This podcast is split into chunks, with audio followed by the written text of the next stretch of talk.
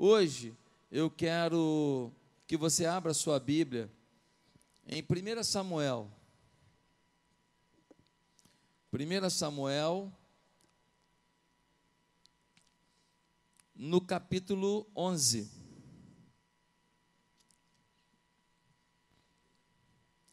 Primeira Samuel, capítulo 11. As crianças que ficarem quietinhas, que ficarem de bem quietinha mesmo, que não falarem alto e tudo, vão ganhar uma coisa gostosa na saída da igreja, lá na porta. Mas assim, na hora a gente vai perguntar para o pai se você ficou quietinho, então é melhor você obedecer, hein?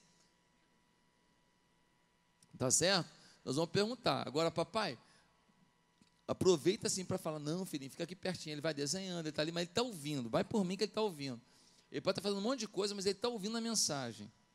E não se surpreenda se ele desenhar o tempo inteiro, no final, na hora do apelo, ele aceita Jesus. Tá certo? Nós temos tido essa experiência. Então, pai, é, ó, tem um circulando aqui. Cadê a mamãe? Cadê a mamãe, bonitão? Spider-Man? Tem que ficar perto da mamãe. Não pode circular, tá bom? Senão, todo mundo olha para essas crianças lindas e ninguém olha para mim. Tá bom, gente? Então, me ajudem com as crianças. Mas esse culto da família que acontece a cada três meses é muito importante para a gente mostrar para as crianças o valor que eles têm para esse lugar e o quanto eles são importantes para a visão que Deus tem colocado aqui. Quem está entendendo? Amém? E para eles também começarem a entender como é que é o mundo do culto dos adultos. Né? Que eles têm um culto deles lá, mas eles começam a perceber a questão do temor a Deus, a questão da reverência, a questão da palavra sendo pregada é, pelo pastor como um direcionamento para a igreja. Então, vamos todos nós colaborar para esse projeto tão lindo do nosso Ministério Kids aqui da igreja. 1 Samuel, no capítulo 11, a partir do verso 1, eu queria que você acompanhasse essa leitura aí. Diz assim: Saul liberta a cidade de Jabes. Saul, você sabe, é o primeiro rei de Israel. Ele foi consagrado rei e agora vai acontecer um episódio em que ele tem que intervir. Que episódio foi esse? Que lições nós temos aqui? Queria a sua atenção, porque esse texto ele é muito rico e pode ser muito forte para a sua trajetória, pode ser muito forte para as decisões que você tem que tomar na sua vida. 1 Samuel 11 diz assim: O amonita Naás avançou contra a cidade de Jabes de Gileade e a cercou. E os homens de Jabes lhe disseram: Faça um tratado conosco e nos sujeitaremos a você. Contudo, Naás, o Amonita, respondeu: Só farei um tratado com vocês sobre a condição de que eu arranque o olho direito de cada um de vocês, e assim humilhe todo Israel. As autoridades de Jabes lhe disseram: Dê-nos sete dias para que possamos enviar mensageiros a todo Israel. Se ninguém vier nos socorrer, nós nos renderemos. Quando os mensageiros chegaram a Gibeá, cidade de Saul, e relataram essas coisas ao povo, todos choraram em alta voz.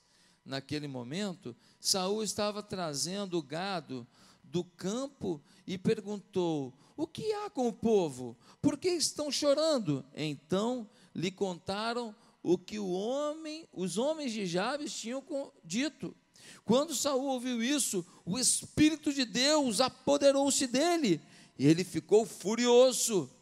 Apanhou dois bois, cortou-os em pedaços e por meio de, dos mensageiros enviou os pedaços a todo Israel proclamando: Isto é o que acontecerá aos bois de quem não seguir Saul e Samuel. Então o temor do Senhor caiu sobre o povo, e eles vieram unânimes. Quando Saul os reuniu em Bezeque, havia trezentos mil homens de Israel e trinta mil de Judá. E disseram aos mensageiros de Jabes: Digam aos homens de Jabes de Gileade: Amanhã na hora mais quente do dia, haverá libertação para vocês.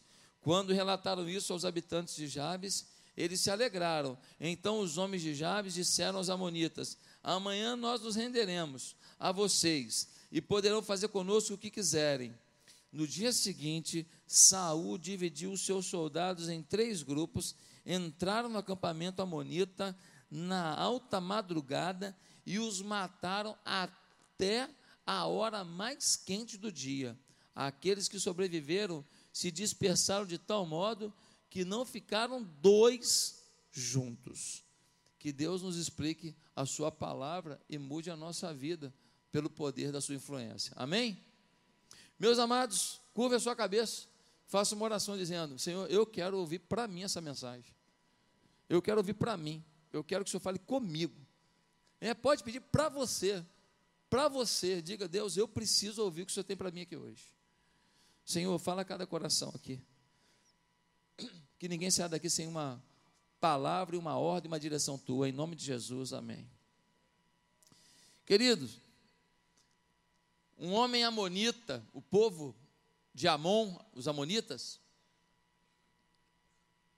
ele vai até uma região de Israel, onde tem uma cidade chamada Jabes de Gileade. Ele chega lá e diz assim: Olha, eu vou dominar vocês. E eu vou acabar com vocês. Eu vou matar vocês. O povo de Jabes de Gileade fica tremendo de medo. Fala assim: Não, faz isso não. Faz isso não. Ele fala assim: Só tem um jeito de eu não fazer. Qual é? Para cada um de vocês, eu vou arrancar o olho direito. Eu arranco o olho de vocês vivos.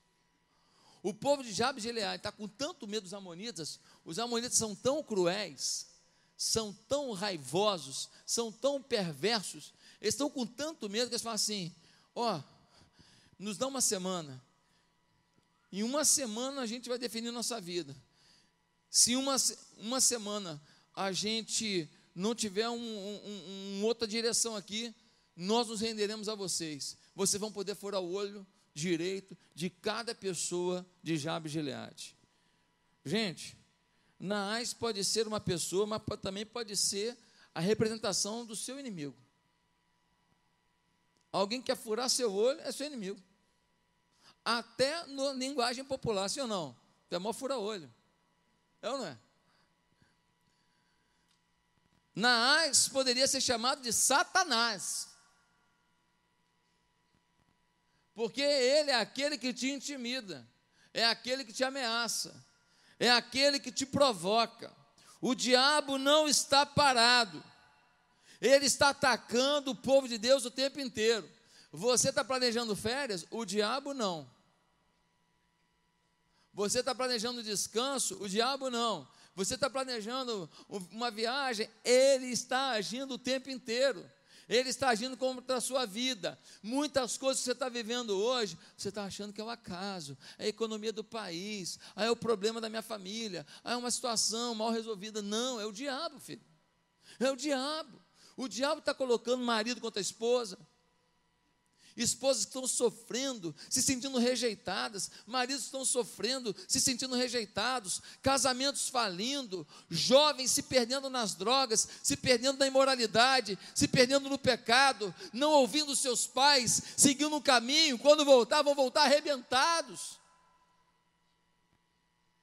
feridos, e vão dizer: Pai, eu não te ouvi. E alguns nem vão voltar porque lá mesmo o diabo vai tentar tirar suas vidas. Meus amados, o diabo está lutando contra cada um de nós. Não tenha dúvida de que você está numa batalha. A boa notícia é que nesse ataque feroz, a intenção primeira do diabo não é te matar. Já é uma boa notícia. A primeira intenção do diabo não é te matar, e por isso eu trago a seguinte proposta para hoje. O tema da mensagem de hoje é a melhor estratégia do diabo contra você. Quem está interessado em saber qual é a maior estratégia do diabo contra você? Diga, eu gostaria. Eu vou te apresentar. Em Roma, quando Nero era o imperador romano, os cristãos eram banhados em piche eles eram pendurados e se acendia um fósforo neles, se ateava fogo neles, e eles ficavam iluminando a cidade com seus próprios corpos.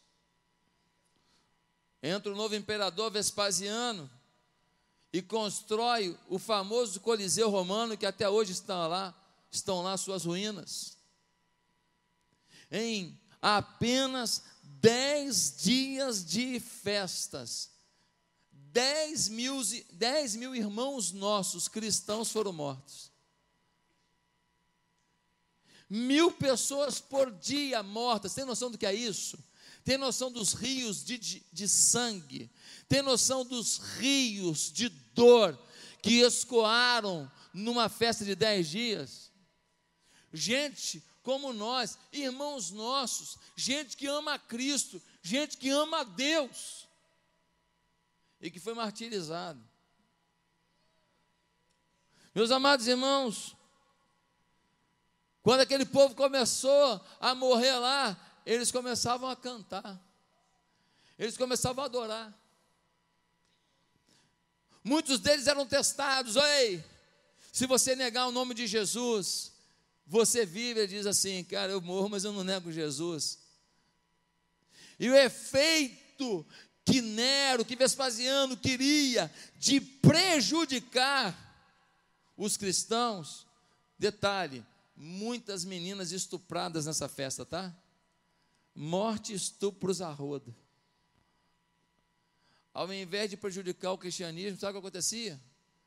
A paixão dos cristãos aflorava e eles se multiplicavam. Quanto mais matava, mais multiplicava. A coisa era assustadora. Lúcifer, o chefe da capetada, deve ter falado assim: melhor parar, hein? Nós estamos matando, matando, matando, esses caras estão multiplicando. Eu fico imaginando uma reunião. Lúcifer fala assim: capetada, vem para uma reunião aqui, vamos fazer uma assembleia. Deu ruim. Nós matamos 10 mil em 10 dias, os caras viraram 50 mil em 10 dias. Porque quem via a paixão deles acabava se convertendo. O que nós vamos fazer agora? Eu imagino todo mundo falando: matar não funciona, matar não está dando certo. Aí de repente um assessor do capetão chega na assembleia e fala assim: seu capeta, pode falar? Fala, diabo. Aí ele fala assim: Sabe o que eu reparei? O quê? Tinha um cristão lá que ele era uma benção na igreja dele lá. Mas aí ele ele negou a Cristo. Ele começou a negociar algumas coisas na vida espiritual dele porque ele foi ameaçado e ele ficou com medo. Que quando a gente chega matando, o negócio é muito forte, mas a gente fez uma ameaça e ele cedeu. Aí o diabão falou assim: e aí, o que aconteceu? E aí o que aconteceu? Que depois que ele cedeu a essa pressão, ele parou de ler Bíblia. Ele parou de orar. Na igreja, ele fazia algumas coisas, mas fazia sem paixão fazia sem determinação, fazia sem, sem carinho, fazia sem entrega total. Ele passou a ser uma pessoa que qualquer coisinha ele ficava de mimimi. Ele começou a fazer as coisas na igreja meio por vaidade. E a gente futucava a vaidade dele, é bom que a gente botava um conflito danado em tudo que envolvia ele. E ele agora, vou te falar uma coisa, hein, capetão? Pode falar, Diabinho. Ele falou assim: ó, ele está colaborando com a gente para valer.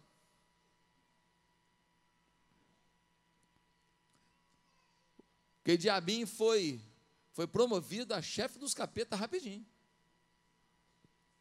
Porque ele descobriu um grande segredo.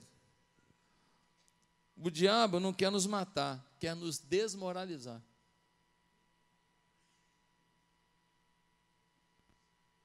A desmoralização da sua vida ajuda mais o reino das trevas do que a sua morte. Você bater com um carro e morrer, e você morreu em Cristo Jesus, no dia do seu enterro, um monte de gente se converte. Eu me lembro do enterro que eu fui, que a gente cantou lá, ó, oh, vai me encontrar na glória, na feliz Jerusalém. Todo mundo chorando, um monte de gente se convertendo, aceitando Jesus, porque a festa ensina pouco, o enterro ensina muito. Meus amados, o que o diabo quer é nos desmoralizar. Essa é a melhor estratégia do diabo contra você, maior do que te matar. Naás estava vindo e o povo nem pensou em lutar. Ele ameaçou: eu vou pegar vocês, eu vou destruir vocês, eu vou matar vocês. O povo já, ó, oh, oh, oh, meu, ai meu Deus, ai meu Deus, ai como é que vai ser? Pronto. Quando o medo te toma, te paralisa. Quando o medo te toma, você não sabe nem mais quem você é. Quando o medo te toma, você pode ser um cara de dois metros de altura, um peitoral desse tamanho, uns braços dessa largura, que você se sente um gafanhoto. Meus amados, o povo de Deus, para não morrer, propôs uma aliança.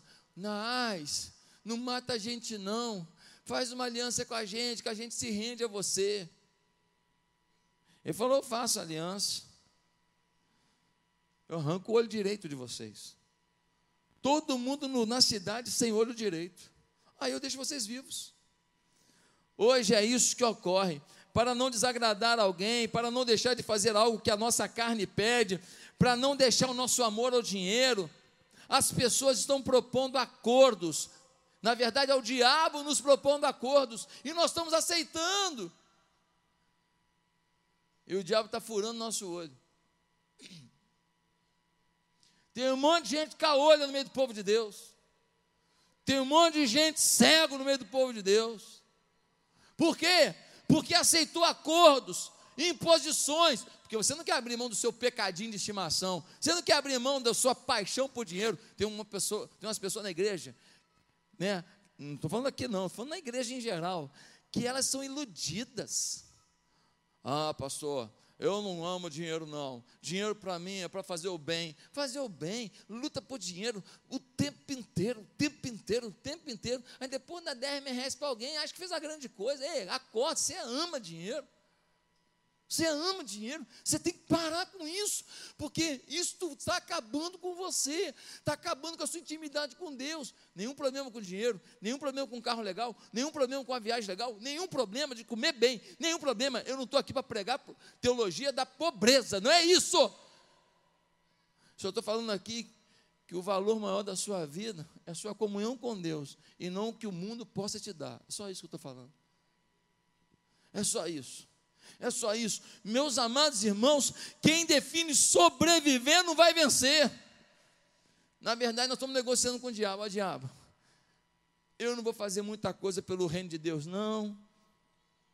Eu vou ficar na igreja aqui, ouço uma mensagem, entrego uma ofertinha, um dízimozinho, eu faço uma coisinha na igreja. Então, diabão, tu não mexe comigo não, tu me deixa em paz, e eu vou ficando aqui na igreja, e mas assim, eu vou aqui, mas eu estou curtindo a vida, eu quero comer do bom e do melhor, eu quero é viver a, a prosperidade, eu quero viver poder, eu quero viver influência, eu quero viver as minhas paixões, eu quero viver a, as minhas ostentações, olha, não mexe comigo não, diabão, cada um na sua, eu não mexo contigo, nem você mexe comigo, tudo bem? É um acordo que nós estamos fazendo, Quantos casamentos aqui que estão vivendo assim? Pelo menos eu não separei, mas está sobrevivendo. Deus não planejou casamento para sobrevivência, Deus planejou casamento para companheirismo, para alegria, para intimidade. Para intimidade, para carinho, para amor, para afeto, para prosperidade, para projetos juntos, enriquecimento juntos, fortalecimento juntos aquisições juntos, parceria, ganhar as coisas, não ter com quem dividir é muito ruim. Ah, não, pelo menos eu não, pelo menos a gente não separou. Eu, eu, eu tenho uma vergonha do divórcio. Então, como se, pronto, eu estou sobrevivendo, já agradei a Deus. Não, o que Deus planejou não é sobrevivência, é alegria, é esperança, é amor, é vitória. E você precisa decretar sobre a sua vida, sobre o seu casamento, sobre os seus negócios, sobre a sua família. Hoje, aqui, um tempo novo. Um tempo novo. Sobrevivência, uma ova.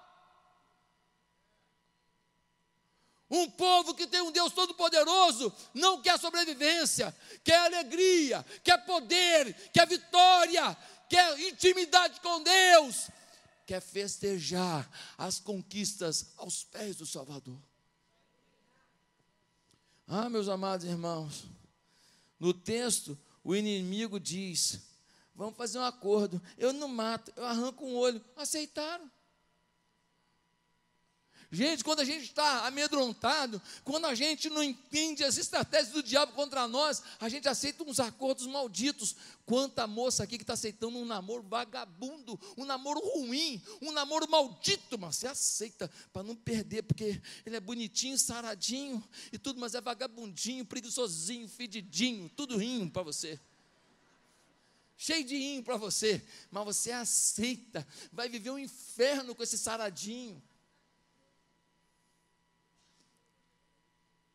Quantos rapazes, quantas moças aqui, inteligentes, inteligentes, trabalham num lugar e são humilhados e ganham pouco, ainda tem assédio moral e tudo, e você não bota essa cabeça para funcionar para Deus, me dá uma ideia para eu montar um negócio, para eu prosperar, para eu avançar, e você tem que fazer agora, que você não tem um monte de filho para poder criar, meu miserável. É agora. E depois você tiver com um monte de, de, de falando, comida, comida, comida. Aí, aí você fica mais assustado, é mais complicado. Porque tem que pagar o plano de saúde, tem que pagar a escola, sim ou não, gente?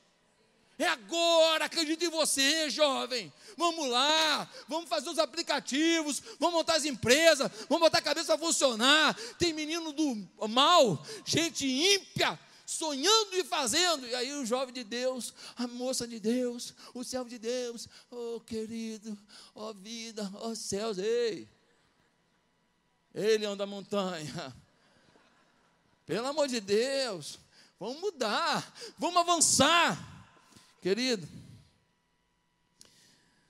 uma explicação se faz necessária. Câmeras em mim. Naquela época, as batalhas eram com espada e flecha. E quando a gente ia para a batalha, a gente ia com, a gente não, eles, como é que eles iam? Eles iam com escudo. E ficava de fora o olho. Hã? Direito. Perder o olho direito significa perder a força para lutar. Perder o olho direito significa não acreditar que se possa avançar. Perder o olho direito significa ser um crente sem fruto, não ganha ninguém para Jesus, não está lutando para batizar ninguém no domingo que vem, dia 9. Não está lutando, não está nem aí. O pastor fala toda semana, você não está nem aí. Não cuidou de ninguém, não batizou ninguém, não frutificou. Pastor, pega leve aí que eu estou ficando chateada. Não, não é para ficar chateado. É para entender que Deus te chamou para algo maior. E que eu estou aqui hoje para profetizar a vitória sobre a tua vida, um novo tempo sobre a tua vida, e não a mesmice sobre a tua vida. Amém, irmãos? Deus está nesse lugar declarando um novo tempo sobre a tua vida, um tempo frutífero, um tempo de batalha, um tempo em que tua vitória no trabalho, tua vitória numa meta profissional, tua vitória nos estudos, tua vitória na tua casa, tua vitória na reforma, tua vitória na mudança, do, na compra de um carro, cada vitória tua tem conexão com a vitória do reino de Deus, porque você está a serviço de Deus o tempo inteiro. Quem entendeu? Você não pode dissociar a sua vida no dia a dia da sua vida de, com Deus. Não. Tudo que te envolve tem a ver com Deus. Tudo que você faz tem a ver com Deus. Todos os seus planos têm a ver com Deus. Começa nele e termina nele. É Ele que te providencia os recursos para que você seja instrumento de Deus. E aí você usa os recursos e você glorifica a Deus. Ah, meus amados, arrancar o olho significa parar. Queridos, E tem gente que está diante de tanta glória de Deus, de tanta promessa de Deus, de tantas coisas que Deus nos anuncia na Sua palavra, mas está decidida a viver sem abundância, sem esperança, sem alegria. Por quê? Por quê? Entenda de uma vez por todas que sua atitude passiva ofende a Deus sua falta de comunhão, sua falta de ação, sua falta de frutificação para Deus, ofende a Deus. O pessoal de Jabes Gileade fica desesperado e vai até outras cidades de Israel e chegam lá falando: gente, nós estamos fritos. Por quê? Porque Naás nos ameaçou e falou que se a gente não se entregar, ele vai matar todo mundo. Mas se a gente se entregar, ainda assim ele vai furar o olho direito da gente. O povo começa a chorar. Olha só como é que é isso. Quando alguém traz tristeza, traz medo para você, você, ao invés de sentir mais forte, você acaba aceitando. A influência do medo, ela é contagiosa. A influência da, do comodismo, da, do estabelecimento de uma zona de conforto é contagiosa. Olha só, eles chegaram lá e falaram: ah, eles vão furar nosso olho. Aí o povo das outras cidades, oh, coitado, coitado, coitado nada, em vez de ir lá e lutar. Não, que vai furar olho que nada, vamos junto. Não, ninguém falou. Aí nisso, o rei Saul está voltando com o rebanho dele. Está voltando, está voltando. Chega na cidade, todo mundo chorando. Fala, quem morreu? Alguém morreu aí que está todo mundo chorando? Não, rei Saul, não morreu ninguém não, mas vai morrer. Quem que vai morrer? Todo o povo da cidade de Abileade. Porque os amonitas, liderados por Naás, foram lá e ameaçaram matar todo mundo. E ou eles se entregam, então eles vão, eles vão matar todo mundo. E se se entregar, eles vão furar o olho de todo mundo. Diz a Bíblia de uma forma muito forte. Diz assim, versículo 6: Quando Saul ouviu isso, o Espírito de Deus apoderou-se dele. E ele ficou furioso. Ei, querido, nem sempre quando você vê alguém furioso, é o diabo, tá? Toda vez que você estiver furioso contra uma obra de Satanás, toda vez que você estiver furioso contra uma obra contra a sua família, você está no caminho de Deus, tá? Você não tem que ficar furioso contra a sua família, você tem que ficar furioso contra aquilo que tenta impedir a unidade da sua família. Aí fique furioso. Ele foi tomado pelo Espírito de Deus, ficou furioso, mandou matar dois bois, matou os dois bois, picou os bois, coitado do boi, pagou a conta. Picou os dois bois e falou assim: agora, mensageiros, saiam por todas as cidades de Israel, mostrem esses pedaços de carne e diga que quem não vier para a batalha, quem for frouxo, quem não acreditar no Deus Todo-Poderoso, quem não se unir ao povo de Deus, quem não desembanhar a espada para a batalha, quem não vier para ser campeão, então não merece nem viver. Mas eu não vou matar, não, eu só vou matar o rebanho deles. O rebanho de quem não vir, nós vamos liquidar. Interessante. Ninguém estava vindo. Na hora que ia perder tudo, veio todo mundo. Não faltou um homem de batalha de Israel, veio todo mundo. Quando a gente se une, o diabo não tem como ganhar a gente. A única forma do diabo continuar prejudicando a nossa cidade, botando fuzil na mão de todo mundo, botar os jovens tudo na droga, esses baile funk, tudo menina transando, não sabe nem com quem, essa loucura toda na cidade, a única porcaria que o mal pode fazer aqui é se a gente estiver desunido. Se a gente estiver unido, a gente acaba com isso, mostra o amor de Deus para todo mundo, muda a história de todo mundo. E os caras vão pegar o fuzil e falar: Eu não quero mais fuzil, não, rapaz, eu quero a Bíblia. Eu quero espada. A espada da justiça. Eu não quero mais negócio de droga, não. Eu agora quero ficar chapado na fé. Eu não quero mais, não. não eu quero não. Eles vão mudar de vida. Um monte de gente vai acreditar no casamento. Um monte de gente vai acreditar na família. Deus vai mudar a história. Mas se a igreja tiver o quê? Unida. Por isso que a Bíblia diz que Deus odeia um monte de coisa, mas tem uma que ele abomina. Qual é? é aquele que promove divisão entre os irmãos. Por isso, porque quando a gente está unido, a gente vence tudo. Eles vieram, falaram com o povo de Gileade: Gileade, fiquem tranquilos, nós estamos vindo, nós vamos salvar vocês. O povo de Gileade ainda foi, foi danado. Falou para os amonitas: Ó, oh, amanhã, meio-dia, a gente se entrega. Na madrugada, Saul vem com o exército, entra no, no, no acampamento dos amonitas e destroem, destroçam os inimigos. E Jabes de Gileade fica em paz. Ei, queridos, Deus não te colocou no mundo para ser servido, mas para servir. Deus te colocou no mundo para vencer, para o nome dele ser exaltado. Enquanto você está aqui, tem gente no velório, sabia? Enquanto você está aqui, tem bala perdida pegando gente. Enquanto você está aqui, tem menina que está sendo drogada, não está se tocando, e depois vai ser estuprada. Desculpa falar. De forma louca. Enquanto você está aqui, tem gente chorando no hospital que recebeu uma notícia ruim. Sim ou não?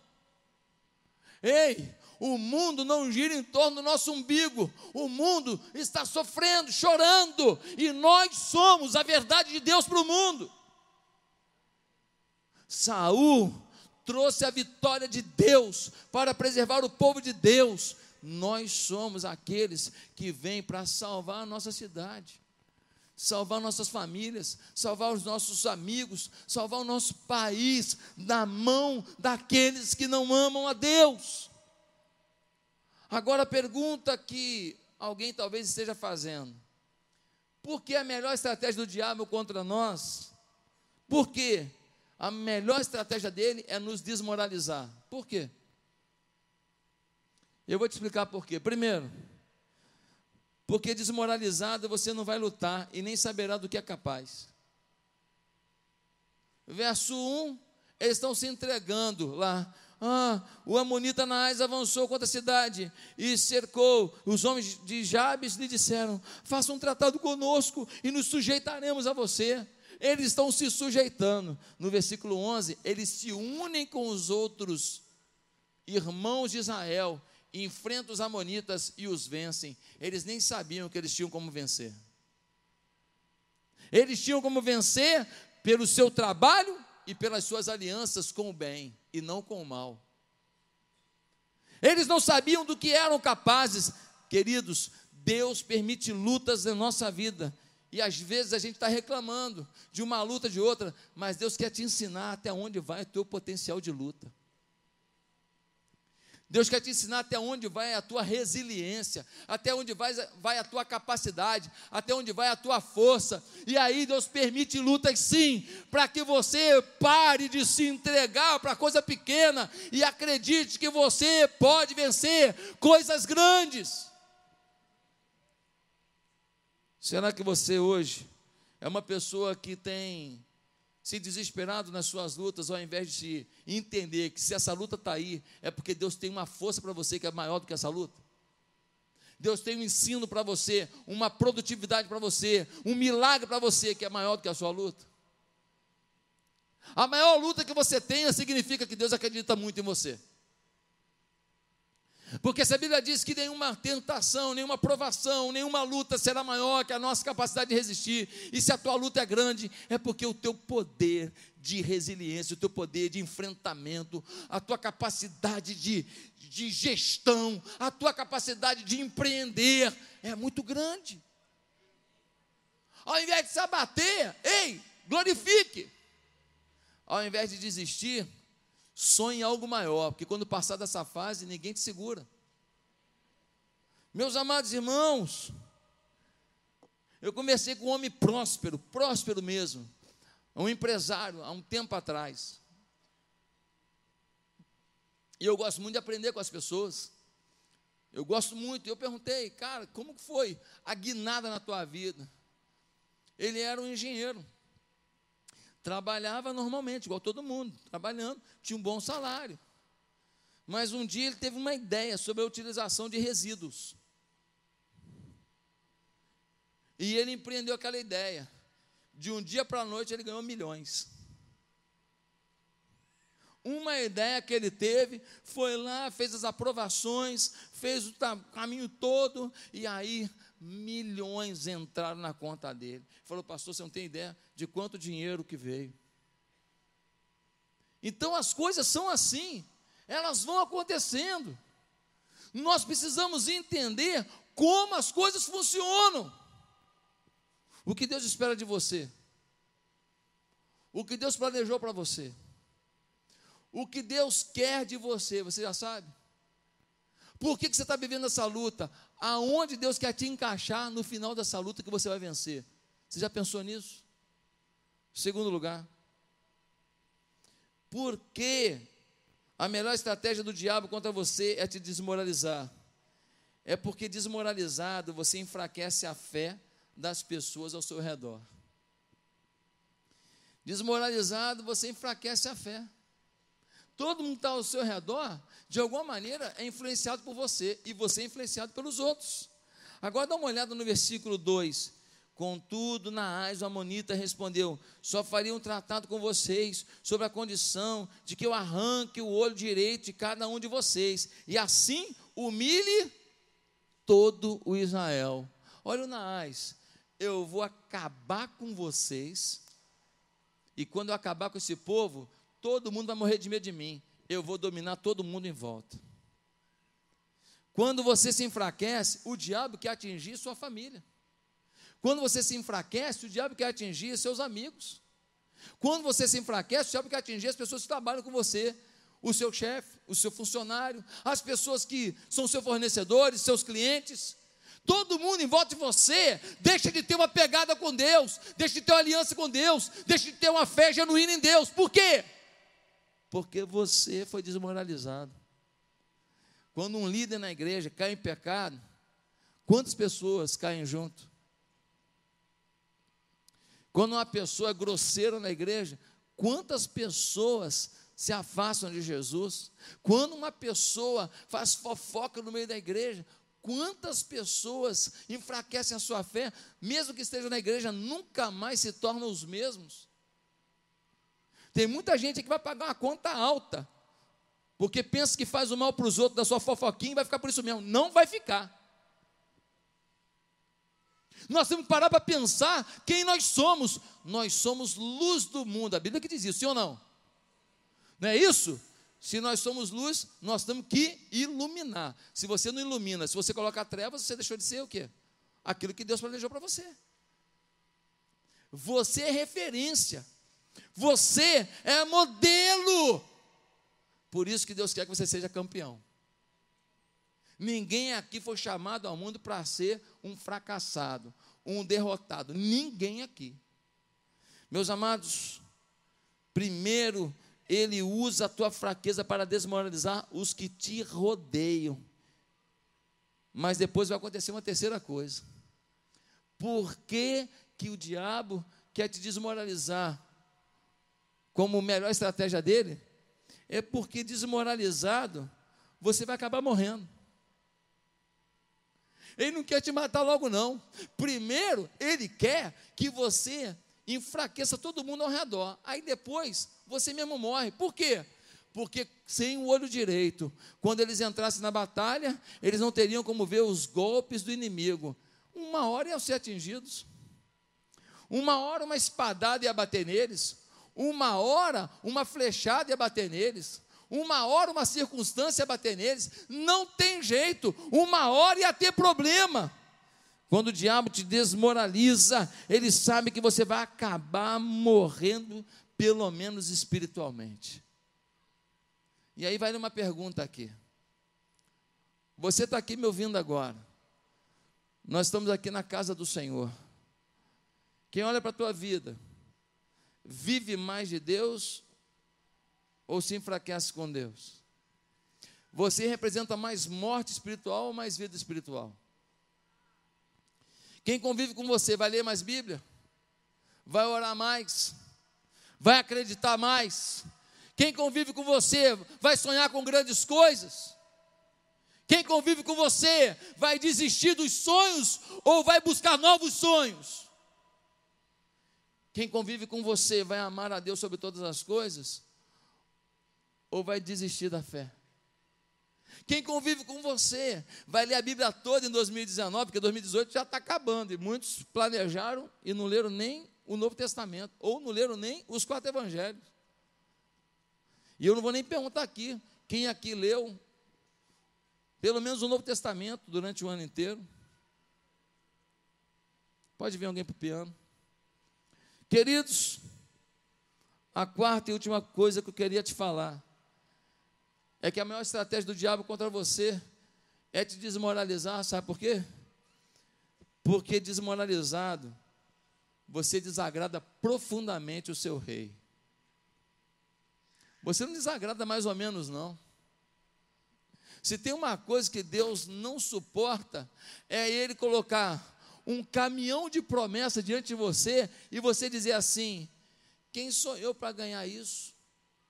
é Ele colocar um caminhão de bênçãos disponíveis a você, um caminhão de milagres, e você viver uma vida miserável. Pastor, eu estou pedindo a Deus que me abençoe, sim, mas não é só pedir, é viver, é aplicar fé, é viver como se aquilo que você pede já fosse uma realidade. E aí você demonstra gratidão a Deus, você exalta a Deus. Você encontra as pessoas e convida todo mundo para vir para a igreja. Você leva a gente para a célula toda semana. Você não desiste de batizar alguém, nem nos 45 do segundo tempo. Domingo que vem tem batismo. Você vai batizar, batizar, alguém, não? Tem gente que está aí que só depende do seu apoio. Ele não está aliançado. Se ele for para as férias sem aliança, ele pode se perder. Ele pode voltar àquele mundo que estava acabando com ele. Me lembro de um jovem que estava aqui na igreja. Chegou aqui na igreja, se drogava, já tinha uns 10 anos de droga. Ele ficou aqui uns meses, uns meses. Aí ele foi visitar uma família, não sei onde que foi, não sei se foi na Bahia, não lembro. Aí foi, chegou lá, encontrou os primos, ficou longe da igreja, ficou longe dos irmãos, ficou longe da célula. Aí voltou para aquela vida doida. Quando ele voltou para o Rio de Janeiro, já não procurou mais igreja, nem sei onde que está hoje. o rei, no versículo 6, diz assim: Quando Saul ouviu, o Espírito de Deus apoderou-se dele, ele ficou furioso. Sabia que Deus pode estar furioso com você? Não é porque te odeia, não, é furioso. Não é porque ele não te ama, não. Furioso não é porque ele não planejou coisa linda para você, não. Não é isso, não. Furioso porque você não olha para ele furioso porque ele bota diante de você um monte de oportunidade para te abençoar, te tirar do status que você está, te mudar de fase, e você não olha para ele. O que você fez assim de alarmante, de apaixonado para ter mais comunhão com Deus na sua vida? O que você fez de louco para ter mais intimidade com Deus? Pegou uma sexta-feira, até um sábado, jejuou 24 horas, e ficou no seu quarto em leitura da Bíblia e oração, pegou 24 horas para você e Deus, já fez isso alguma vez? Pegou o Novo Testamento e falou assim: Eu vou ler o Novo Testamento todinho, direto, num final de semana. Eu vou ler os quatro evangelhos, e Deus vai falar comigo. Eu vou ter um toque de Deus aqui durante esses esse final de semana. Eu vou reter a palavra. Já fez uma coisa louca assim? já deu uma oferta extravagante, Deus, eu quero te ofertar o meu melhor, uma coisa assim, que para você é sacrifício, já fez isso? Já teve o prazer de falar assim, eu sacrifiquei a Deus? O que você já fez de louco para Deus? Você for louco mesmo, hoje, você sai, liga para não sei quantos e volta à noite e traz uns 20 aqui para assistir o culto aqui, vai todo mundo se converter em nome de Jesus. Está na hora da gente avaliar se a gente perdeu o olho ou não. Sabe o que eu acho? É que infelizmente tem uns membros da igreja que o olho está furado. Pararam de lutar. pararam de romper, pararam de acreditar, pararam de ver Deus nas suas vitórias. Ah, pastor, mas eu sou um empresário bem sucedido, sim, mas se o reino de Deus não avança com você, você está indo sozinho, filho. De repente é tudo que o diabo quer. Você nem está percebendo que você está ficando mais confiante em você mesmo do que no Todo-Poderoso. Queridos, eu fico imaginando uma história, eu quero concluir aqui. Tem uma história na Bíblia muito interessante. É a história de Jairo. A filhinha de Jairo está quase morta. E está todo mundo chorando. E, e a Bíblia diz que Jairo, ele sai de casa e fala para a mulher: Morreu? Morreu. Está quase morrendo? Está quase morrendo? Não importa. Fica aqui que eu vou resolver. Jairo vai até Jesus. Ele chega lá em Jesus e fala: Jesus, eu queria que o senhor fizesse alguma coisa pela minha filha. O pessoal que está com Jairo fala assim: Jairo, deixa eu te falar, ela já morreu. O Jairo fala assim: Ô, Jesus, olha só, estou falando que ela já morreu, mas assim, quem vai dar a última palavra é o Senhor, tá? Não são eles, não. Os amigos do Jairo estão chorando, não estão falando de maldade. Eles só estão dizendo, Jairo, não adianta falar, já morreu. Jairo fala: Por favor, querido, amo vocês. Vocês estão chorando comigo, mas quem dá a última palavra na minha vida é Jesus. Jesus, o senhor pode fazer pela minha filha. Jesus fala assim: Jairo, eu vou na tua casa. Jesus chega lá e fala assim: Só vai ficar aqui na sala quem tem fé, quem não tem pode, pode ralar. Quando o ambiente só tem gente com fé, Jesus fala assim: Menino, levanta. A garota levanta. Eu fico imaginando a mulher do Jairo olhando aquilo. É uma festa, a menina levanta e ainda fala assim: Pai, me leva no McDonald's. Porque ela pediu comida, estava com fome, menina. De noite, o Jairo está na cama assim e fala para a mulher: Deixa eu dar uma olhadinha nela. Ele chega lá, ela está dormindo. Ele bota a mão assim, perto das narinas dela. Aí sente aquele negócio assim. Ele fala: Ela está vivendo a Silvia. Ele dá um beijinho no rosto dela e volta para o quarto. Quando ele volta no quarto e ele deita na cama, a mulher dele vira para ele e fala assim: bota a cabeça no ombro dele e fala assim: Jairo, queria te falar uma coisa. Você é muito especial. Ela assim, no peito dele assim fala: Jairo, até quando a morte chegou, você agiu e não duvidou. Onde eu encontraria um homem como você? Obrigado, Jairo. Meus amados, hoje aqui, Deus está querendo saber quem são os Jairos. Quem são as pessoas que não serão desmoralizadas pelo diabo. Quem são as pessoas que não vão se entregar às ciladas do inferno quem são as pessoas que vão se entregar a uma paixão inacreditável para com Deus e vão sonhar com Deus e vão fazer desse final de ano o melhor tempo de suas vidas, vão trabalhar, vão acreditar, vão lutar, vão orar, vão jejuar e vão viver e vão viver algo com Deus que nunca viveram. Onde está o povo que acredita nisso? Diga amém.